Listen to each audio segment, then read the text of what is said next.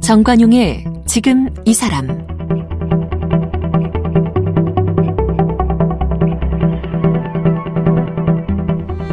여러분 안녕하십니까 정관용입니다. 어제에 이어서 역사 만화가 박시백 화백과의 만남을 이어가겠습니다. 조선왕조실록으로 유명한 박시백 화백. 어제는 일제강점기 역사를 7권의 만화책 35년으로 완간한 이야기를 들어봤고요. 오늘은 박화백 개인 얘기를 좀 나눠봅니다. 대학에서는 경제학을 전공했다는데 어쩌다가 만화가가 됐을까요? 특히 그 20권 책으로 완간한 조선왕조실록은 무려 400만 부 이상 팔린 스테디셀러가 됐는데요. 박시백 화북에게 그 리얼한 스토리를 들어봅니다. 역사 만화가 박시백 화백은 1964년 제주에서 태어났습니다.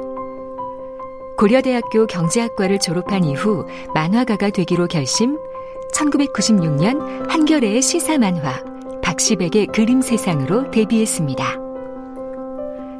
2001년부터 조선왕조실록을 만화로 그리기 시작해 2003년 박시백의 조선왕조실록 첫 권을 출간했고 2013년 20권의 책으로 완간했습니다.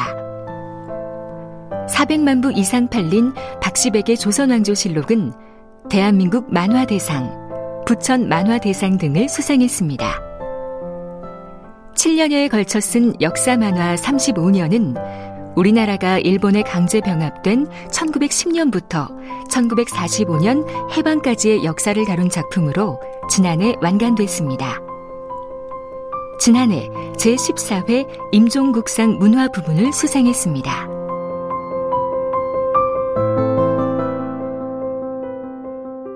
박화백님 고향이 제주도네요? 어, 네 그렇습니다. 공부는 서울 고려대에서 하셨고. 네네. 근데 만화는 어렸을 때부터 좋아했어요? 어, 아무래도 뭐 만화가가 된 친구들 보면 네, 다 어렸을 때부터 만화를 많이 좋아하고 또 그리고 어, 그런 그냥 본 게 아니라 그렸어요? 한 4학년쯤 되면서부터는 이제 보던 것에서 자꾸 그리고 싶어지고? 네네. 국민학교 4학년 때? 네네. 오. 뭘 그렸어요, 그래서?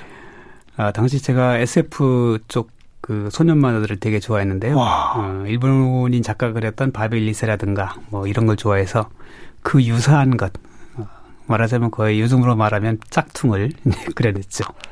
그 만화 가게들이 그 당시 많이 있었나요, 제주도에? 읍내 나가면 꽤 있었는데요. 저희는 약간 그 시골이어서 어. 어, 마을 규모가 뭐 한 2, 300호 정도밖에 되지 않아서 만화 가게는 없었고요.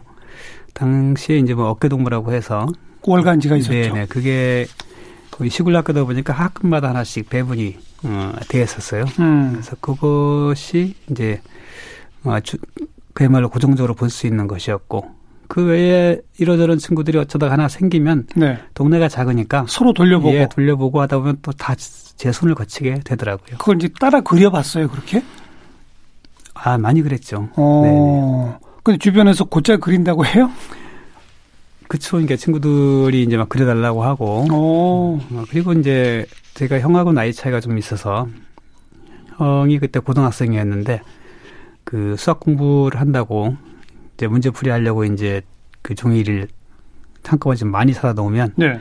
제가 그 중에서 한 100장 빼가지고 이제 못으로 구멍 뚫고 어. 실로 묶고 해서 이제 책을 만들어가지고 아예 재봉까지 하셨네. 네네. 그래가지고 한 5학년, 6학년 당시에 한 세 권 정도를 그렇게 해서 이야. 그랬던 것 같습니다.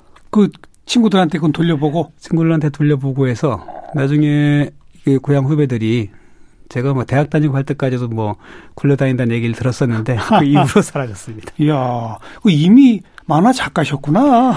근데 아까도 말씀드린 것처럼 짝퉁으로. 예, 만화가들은 그런 경험이 다들 있거든요. 음. 음. 그럼 혹시 미대 가고 싶지 않았어요? 근데 미대는 사실은 중고등학교 때 미술 선생님들이 어, 저를 잘 그린다고는 하면서도 제 그림은 이- 이발소 그림이라고.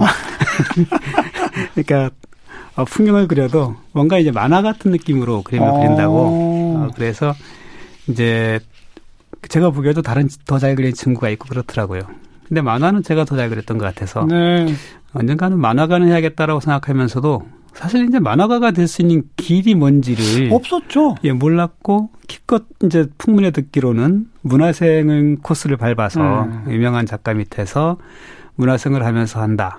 어, 이런 얘기는 들었었는데 그 막연한 얘기 갖고 이제 뛰어들 수도 없는 노릇이고 해서 음, 애시당초 이제 어 바로 만화를 배운다기보다는 언젠가는 그리게 되지 않을까라고 생각을 했던 것 같아요. 언젠가는 그리게 되지 않을까 생각을 정말 했다고요? 아, 그럼요. 오.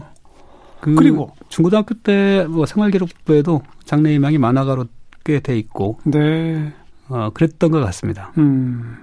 근데 이제 80년대 중반 서울에서 고려대 경제학과를 다녔어요. 네네. 그리고 한겨레 신문에 만평을 그리시기 시작한 게 96년이에요. 예. 그 사이 기간이 길어요. 기간이 좀 길죠. 어떻게 사신 거예요? 일단 뭐 학교 다닐 때는 음 우리가 대학 들어갈 때가 뭐 워낙 트르탄이 음. 난무하던 시대였고 그리고 그 대학 가자마자 이제 5.18 광주에 대한 음, 진실을 접하고 나서는 어 저로서는 어 말하자면 이제 시민에 대한 학살자인데 네. 아, 이런 사람을 대통령으로 두고는 그냥 있을 수는 없다라고 생각을 했고 운동권이 예, 됐고 바로 운동권이 됐죠. 음. 뭐 그래서 뭐 감옥도 가고 음. 어 그러다가 한 4학년쯤에 음 이제 좀 그 감옥에 갔다 나와서 제대로 이제 역할을 배정받지 못해가지고 시간이 어. 남을 때 어. 어, 벽에다가 이제 광주에 대한 만화를 대자보로 아. 이제 그래서 붙였어요. 어. 그 이게 이제 어, 상당히 그 학생들의 반응이 좋아서 주목을 받았군요. 네네. 잊고 있었던 만화에 대한 꿈이 그때 네. 어, 살아났던 것 같아요. 어, 나중에는 운동을 계속한다 하더라도 이 만화를 통해서 어. 어, 기여할 수 있겠다 이런 생각을 그때 좀 했던 것 같습니다. 예. 어, 그리고 나중에 뭐 총학생회 신문이라든가 그 당시 이제 그 서울 지역 학생 대표자협회라고 해서 서대협 예, 음. 서대협 신문에 그리고 이런 걸 좀 했던 게 또 당시까지 그렸던 것의 거의 전부였었고요. 어, 대학 시절에 이미 시사 만평을 그린 거네요, 그러니까. 몇번 그랬습니다. 진짜 다 해서 한 10편도 안 될 것 같아요. 어. 그러고 또 당시에는 이제 그 현장 이야기를 네, 많이 할 노동 때여서 현장. 네네 어. 뭐 노동 현장에 가서 좀 있고 네. 이렇게 하다 보니까 다시 이제 만화하고 좀 멀어졌었는데 서른 됐어야 음. 내가 할 수 있는 게 이제 하나도 없는 거예요. 예, 예. 왜냐하면 어 그런 전력들 때문에 이제 사실 취직은 어렵다라고 판단을 했고 음. 그래서 다시 만화를 해보자라고 생각을 해서 혼자 이제 습작하고 뭐 여기저기 그 응모하고 아, 공모전에 응모도 네, 했어요? 네. 근데 뭐 하나도 안 되더라고요. 왜냐면 워낙 이제 기초가 없고, 음. 어, 그리고 뭐 그림. 누구한테 체계적으로 배운 바가 없는 거죠, 한 번도. 그런 거죠. 어, 그러다가. 네, 그래서 이제, 아, 이거 안 되겠구나. 포기하고, 어, 그래서 할 수 있는 게 보니까 공부밖에 예. 없는 거죠. 예. 그래서 뭐 공부를 좀 해야지 해가지고 공부를 하고 있었는데 아 그때 마침 이제 한겨레 신문에 뽑는 음. 공모가 나온 거예요. 근데 그 전까지 만화에 대해서 여러 스스로는 이제 되게 기대를 갖고 덤벼들었다가 다 안 되니까 이것도 했다가 또 틀림없이 안 될 거다 싶어서 한 두 달 전에 아마 공모가 나왔 그 이상 전에 나왔던 것 같은데 모른 척하고 있다가 어. 바로 전날에야 이제 이거 그냥 너, 안 하고 넘어가면 내가 너무 후회가 될 것 같은 서류 거예요. 접수를 하셨군요. 예, 그래서 어. 그날 밤을 새서 이제 요구하는 분량 뭐한 그때 몇 편인가를 하여튼 요구를 했었는데 그걸 하룻밤새 그려가지고 어, 보냈더니 네. 어, 다행히도 물론 그 이후에 이제 여러 과정이 있었습니다만 그때 경쟁률이 치열하지 않았어요? 그렇죠. 전국에서 만평 걸리는 친구들은 다 덤벼들었을 테니까. 그리고 어. 거기에는 뭐 지방에서 그리던 그러니까 지방지에서 그리던 친구 또는 네. 서울에서 중앙지에서 그리던 친구도 있고 음. 다 이미 프로들인 거죠. 그리고 연배들도 뭐 저나 또는 좀 후배들 그 연배들이 이제 새롭게 네. 마구 이제 시사만하게 뛰어든 친구들이 예, 예. 어, 도전을 해서 사실 제가 된 거는 이제 어, 어찌 보면 말이 안 되는. 근데 어떻게 뽑혔어요? 이제 그림이 너무 아니고 어. 너무 안 다듬어졌는데 뭐 끼가 있다 이렇게 어. 판단했다는 거, 거예요. 그래서 뭐 하여튼 그렇게 판단해 주신 건 고마운데 예.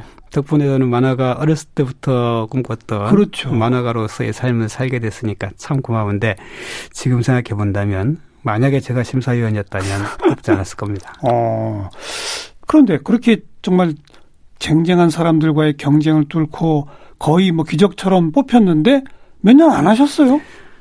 어, 한 5년 했는데요. 예. 그러니까 사실은 그한컷 만평은 1년밖에 못 했습니다. 어. 1년을 했더니 이제 독자들의 그 아우성이 빗발치고 전혀 아마추어인 친구가 보니까 성에 찰 리가 없었죠. 음. 어, 그래서 안팎의 비난을 받고 1년 만에 이제 그 자리를 어, 딴 사람한테 넘기고 어. 어 저는 이제 어, 할 게 없으니까 회사를 그만두기는 아직은 좀 그런 것 같고 해서 이제 제가 당시 노부 같은 데다가 좀 스토리가 있는 거를 끄적거리고 그랬었거든요. 예. 예.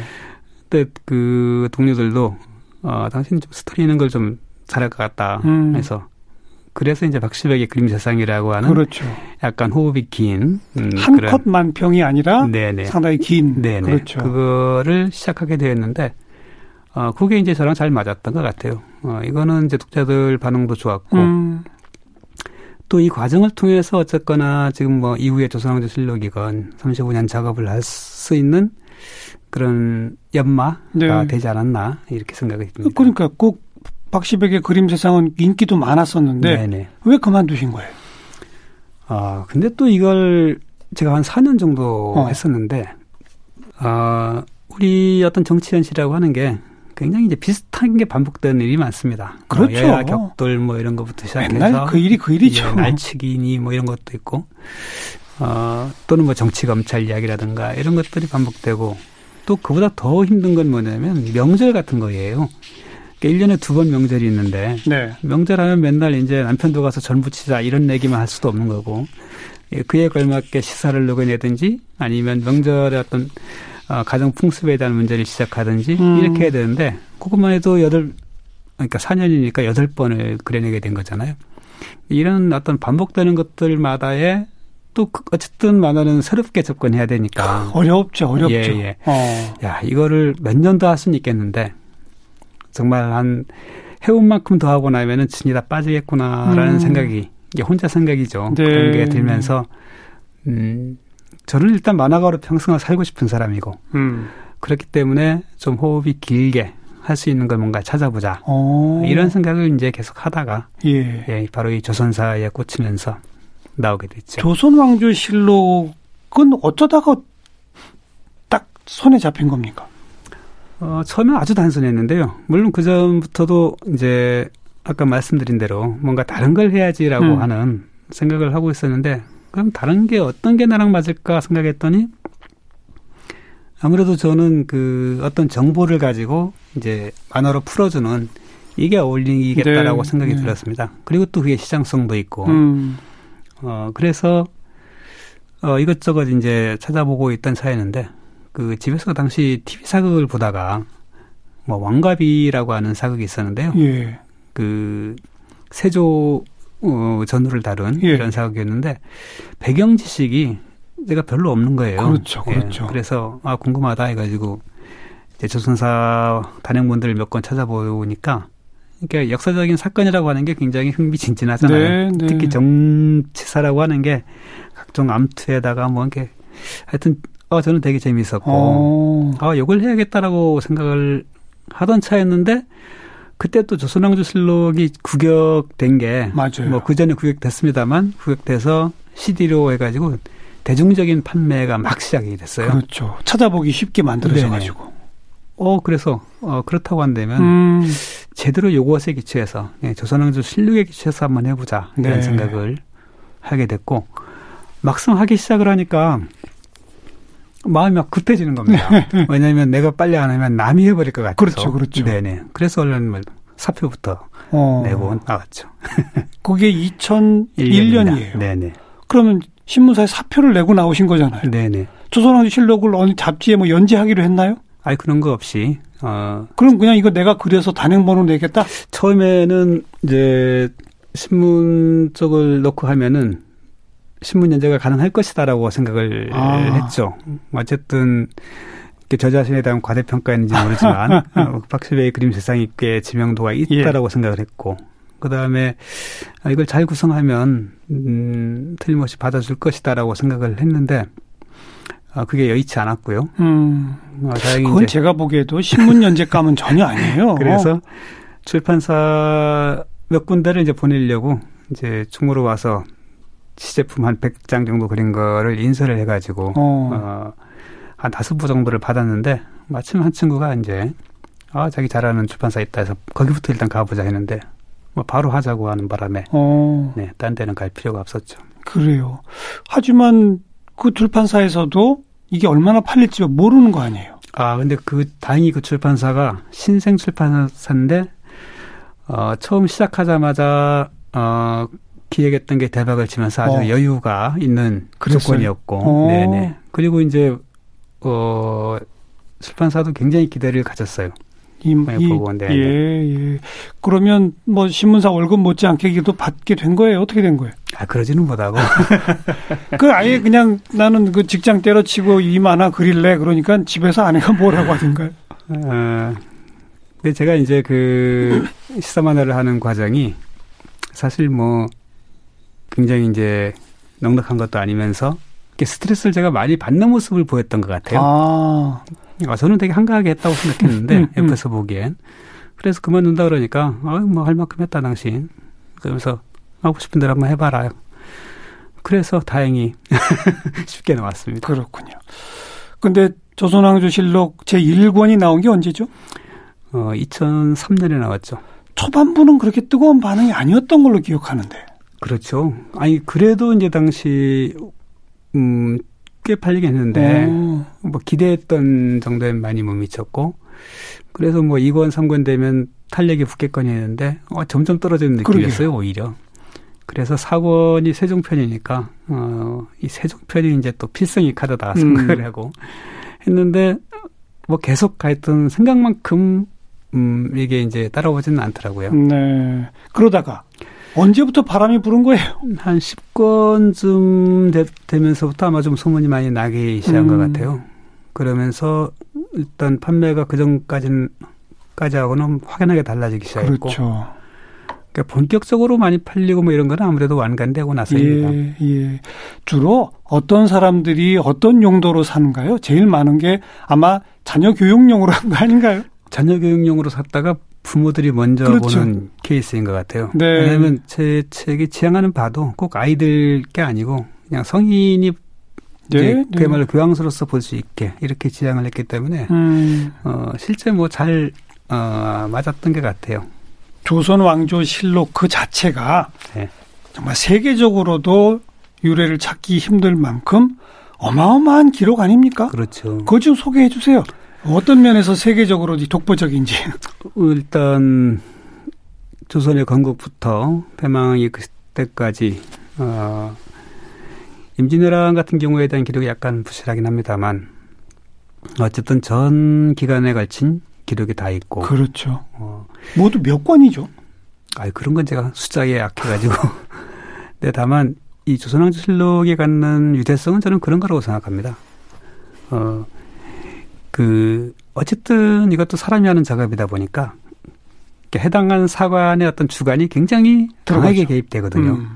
특히 그 조선 중반 이후에는 당파 간 싸움이 치열해지니까 어떤 인물에 대해서 같은 당파냐 다른 당파냐에 따라서 같은 인물을 놓고도 평가가 그야말로 이제 천양지차로 아. 갈리고 어 우리가 잘 아는 이제 율곡 이 선생 같은 경우도 당대에 막 존경받았을 것 같지만 반대 당파에서는 음. 그야말로 매국의 화신인양 이렇게 표현되고 이렇게 되거든요. 아. 어, 이건 마치 지금 정치와 이것을 바라보는 음, 여러 언론들의 대응도 똑같다라고 생각이 드는데 그럼에도 불구하고 저는 조선왕조실록이 지금의 언론들보다 그러니까 즉 조선왕조실록을 기록한 사관들이 지금의 기자들보다 낫다라고 생각하는 게 뭐냐면 어. 이 사람들이 이제 그런 자기의 개인적인 평, 해설 기사 이런 거에는 거침없이 사감을 드러내는데 음. 사실만큼은 있는 그대로. 그렇죠. 팩트는 팩트대로 기록할 줄을 안다라는 거죠. 음. 그래서 어, 우리가 율곡 선생을 이제 그렇게 평가할 수 있는 것도 그 이후에 뭐 수정 선조 실록에 나와서가 가는 게 아니라 어, 원래 처음에 있었던 선조 실록을 놓고 본다 하더라도 율곡경희 선생이 그 당시에 했던 상수문이라든가 발언이라든가 이런 것들은 다그 고스란히 그대로 기록하고 예, 기록이 되어 있으니까 음. 그 시대에 그것이 적절했는가 아닌가로 이제 후대에 우리는 판단하는 거잖아요. 예. 음, 그렇기 때문에 바로 그런 음, 풍부하고 엄밀한 팩트 음. 어, 이것을 남겼다라고 하는 것에서 정말 대단한 기록물이 아닌가 생각합니다. 그리고 정치 권력 왕이 정말 손댈 수 없었다는 점. 아, 그렇죠. 그죠? 네네. 뭐 또 얼마나 보고 싶겠어요. 자기의 기록에 대해서. 그러니까 참 신기한 것 같아요. 왜냐하면 후대의 왕들도 못 봤거든요. 그러니까 당대만이 아니라. 음. 그래서 결국 그 후대의 왕이 보고 싶을 때 참고할 때에는 그러니까 유사한 사건이 있거나 또는 뭐 어떤 법률이 후대에 가서 이제 다른 문제를 야기하거나 했을 때는 그 법이 제정될 당시에 대해서 사관이 가서 그 부분만 발췌해서 그렇죠. 어 이렇게 보여준다거나 이런 식을 하는 거죠. 그리고 아니면 이제 그래도 선왕들의 어떤 정치라든가 이걸 통해서 교훈을 얻고 싶은 게 있지 않습니까? 그럴 경우에는 어 이것을 좀 요약한 네. 요약본을 네. 만들어서 네. 했지 실록 자체는 그야말로 그 고종 황제가 태조 실록을 볼 수 없는. 그러니까요. 참 보면은 신기한 거잖아요. 네, 네. 그래서 이걸 도대체 누구한테 보여주려고 그랬을까? 그러면 우리한테 보여주려고 한 거거든요. 그렇죠. 예, 그 그렇죠. 그 왕조가 다한 이후에 바로 위해서. 그 원칙을 처음부터 정했다는 거 아니에요. 그렇죠. 그 식견이 대단한 것 같아요. 맞습니다. 다른 나라에 이런 기록 없죠. 어, 이를테면, 아니, 중국 같은 경우도 뭐 역사 기록은 워낙 풍성해서 뭐 명이면 명, 청이면 청 다 실력이 있는데 그런 엄밀함이 정도가 우리 정도에 있는지는 제가 뭐 음. 전문가가 아니어서 모르겠습니다. 음. 어찌 보면 조선왕조 실록을 그리시면서는 제일 힘들었을 게 무엇 뭐를 뽑을까? 그렇죠. 너무 많아서. 맞습니다. 그 어, 어떻게 어떤 기준으로 취사 선택을 하셨어요? 어, 일단 우리가 이제 기존에 알려져 있는 인물들 사건들에 좀 더 주목을 아무래도 하게 되고 그리고 저는 이제 한 장 한 장 쭉 보도 이렇게 노트 필기를 하면서 보다 보니까 거기서 아 이거는 소개될 만하다 라거나 어 이거는 굉장히 중요한데 사람들이 간과했네라든가 이런 것들이 이제 좀 보이는 거죠. 오. 어. 예, 그런 게 그런 것들을 이제 소개하고 하지만 전체적으로는 어쨌든 어 그래도 우리한테 익숙한 것이 기본이 돼야 되지. 그렇죠. 아, 새로운 걸 너무 발굴했을 경우에 좀 접근성이 되게 어려워지지 않습니까? 그리고 워낙 많은데 새로운 걸 발굴하기 시작하면 20권으로 되겠습니까? 그렇습니다. 그리고 공부도 실력은 너무 방대하니까 실제 이제 공부할 때 느낌은 뭐냐면 숲속을 헤매는 것 같은 거예요. 그냥 무조건 하고 필기를 한 거, 음, 필기를 하면서 보았지, 음. 내가 이걸 지금 흐름을 잡고 있는지, 이 시대가 지금 어떻게 돌아가고 있는지에 대한 그 뚜렷한 감을 갖지 못한 채로 이제 어. 한낭조 실력을 보고 나면 나중에 이제 노트를 두 번 이렇게 세 번 보다 보면 전체 흐름이 좀 보이고 어. 또 이제 왕이라든가 아무래도 주요한 인물들 같은 경우엔 그들의 행동, 발언 이런 것들이 있으니까 그들이 가졌던 생각 또는 어떤 스타일 이런 게 좀 어, 눈에 들어오고 네. 어, 그래도 그랬던 것 같습니다. 그렇게 혼자서 읽고 공부하고 그 중에 뭐 어느 어느 장면 어떻게 구상해서 네. 또 그리고 네. 그 세월을 뭐 우리 일제 35년까지 합하면 20년 살아오신 거 아니에요? 네. 혼자서. 네. 뭐 문화생도 없었어요?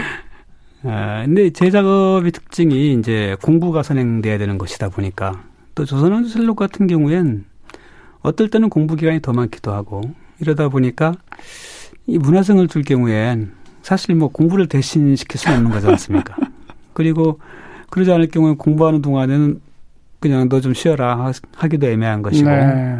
그래서 그냥 이형하는 거 혼자 하는 게 낫겠다라는 생각이 들었고 또 사실 이제 뭐 우리 작가들에 대해서 그런 이제 평들을 많이 해주시지만 대부분 현실에 살아가는 분들은 또 다 그렇잖아요. 또 몇십 년을 또 복귀하시는 분도 있고. 아니, 그래, 그래도, 그래도 뭐 주변 사람들하고 같이 하기도 하고 네. 동료들도 좀 있고 그렇잖아요. 이건 철저히 혼자 아닙니까? 아, 또 그것이 주는 장점도 많이 있습니다. 그래요? 네. 제가 어. 제 시간을 마음대로 일단 쓸 수가 있고 하다가 이제 안 풀리면은 나가서 술도 한잔 할 수 있고. 제일 힘들었던 건 뭡니까? 아, 조선왕조 실록을 하면서, 음, 일단은 공부가 제일 힘들었던 음. 것 같아요, 역시. 이제, 양이 일단 되게 많고. 네. 특히 세종실록 같은 경우가 굉장히 양이 많은데, 이게 또 좀, 음, 워낙 이분은 많은 일을 벌이다 보니까 굉장히 전문적인 게 많은 거예요. 뭐 어. 뭐 음악 관련, 어허. 뭐 과학기술 관련, 뭐 칠정산 같은 역법 관련 이런 것들 읽어도 무슨 말인지 모르는. 네, 보면서도 그래서 참고문헌 같은 걸 자꾸 찾아봐야 되고 요즘 같이 뭐 구글 읽고 이랬으면 훨씬 좋았을 텐데 그렇죠. 그때는 또 그렇지도 않아서 이런 이제 그 공부를 하는 과정 이것이 가장 어려웠던 것 같아요. 음. 그래도 완간되고 나면 좀 뿌듯하죠. 아, 그럼요. 하나 해냈다. 네네. 그죠? 네. 조선시대 그리고 일제강점기 하셨으면 네. 다음 작품은 이제 뭡니까? 현대사입니까? 아, 그걸 고민을 좀 했습니다. 그래서 현대사를 할 것인지 다시 돌아가서 고려사를 갈 것인지 하다가 고려사. 오. 예, 현대사가 약간 음, 아직 제가 좀 준비가 안 됐다라는 생각이 좀 들었어요. 왜냐하면 40년대, 50년대 바로 들어가야 되는데 어, 이 일제사도 어려웠지만 여기 공부는 정말 그렇죠. 어, 만만치 않아서 또 논쟁이 또 너무나 많은 시절이고 그러니까요. 어. 그래서 아직은 좀 들이밀어야겠다라고 생각을 해서 먼저 고려사부터 하기로 고려사 어, 네네 잘하셨습니다. 음. 아니 저는 개인적으로 우리 조선의 역사도 뭐 참 우리가 기억하고 해야 할 게 많습니다만 일종의 세계 제국의 네트워킹 되어 있던 고려 시대 조선은 근데 너무 고립된 시대. 그렇죠. 이렇게 생각돼요. 그래서 네네. 고려의 역사가 제대로 안 알려져 있는데 그 당시가 정말 융성했었다. 이걸 좀 널리 알리고 싶은 생각이 있거든요. 그 작업을 좀 제대로 해주시면. 아, 근데 이제 고려사. 근데 그건 기록 자료가 별로 없죠. 네네. 어. 어, 너무 빈약해서 가령 이제 조선왕조 실력이 한 20권이면 고려사도 최소한 한 10권은 돼야 될 것 같은데 그렇게 나올 수가 없겠더라고요. 네. 네. 그래서 특히 앞부분 같은 경우는 너무나 소박해서 음. 그렇다고 앞부분이 약하니 거기에는 가볍게 다루고 뒤에를 또 풍성하게 하는 것도 조금 안 맞는 것 같고 그래서 아마 전체적으로 한 다섯 권 전후가 되지 않겠나 생각이 들고 그만큼 또 음, 시간적으로 오래 걸리지 않고 마무리될 것 같습니다. 네, 기대하겠습니다. 네, 고맙습니다. 박시백 화백 고맙습니다. 네, 고맙습니다.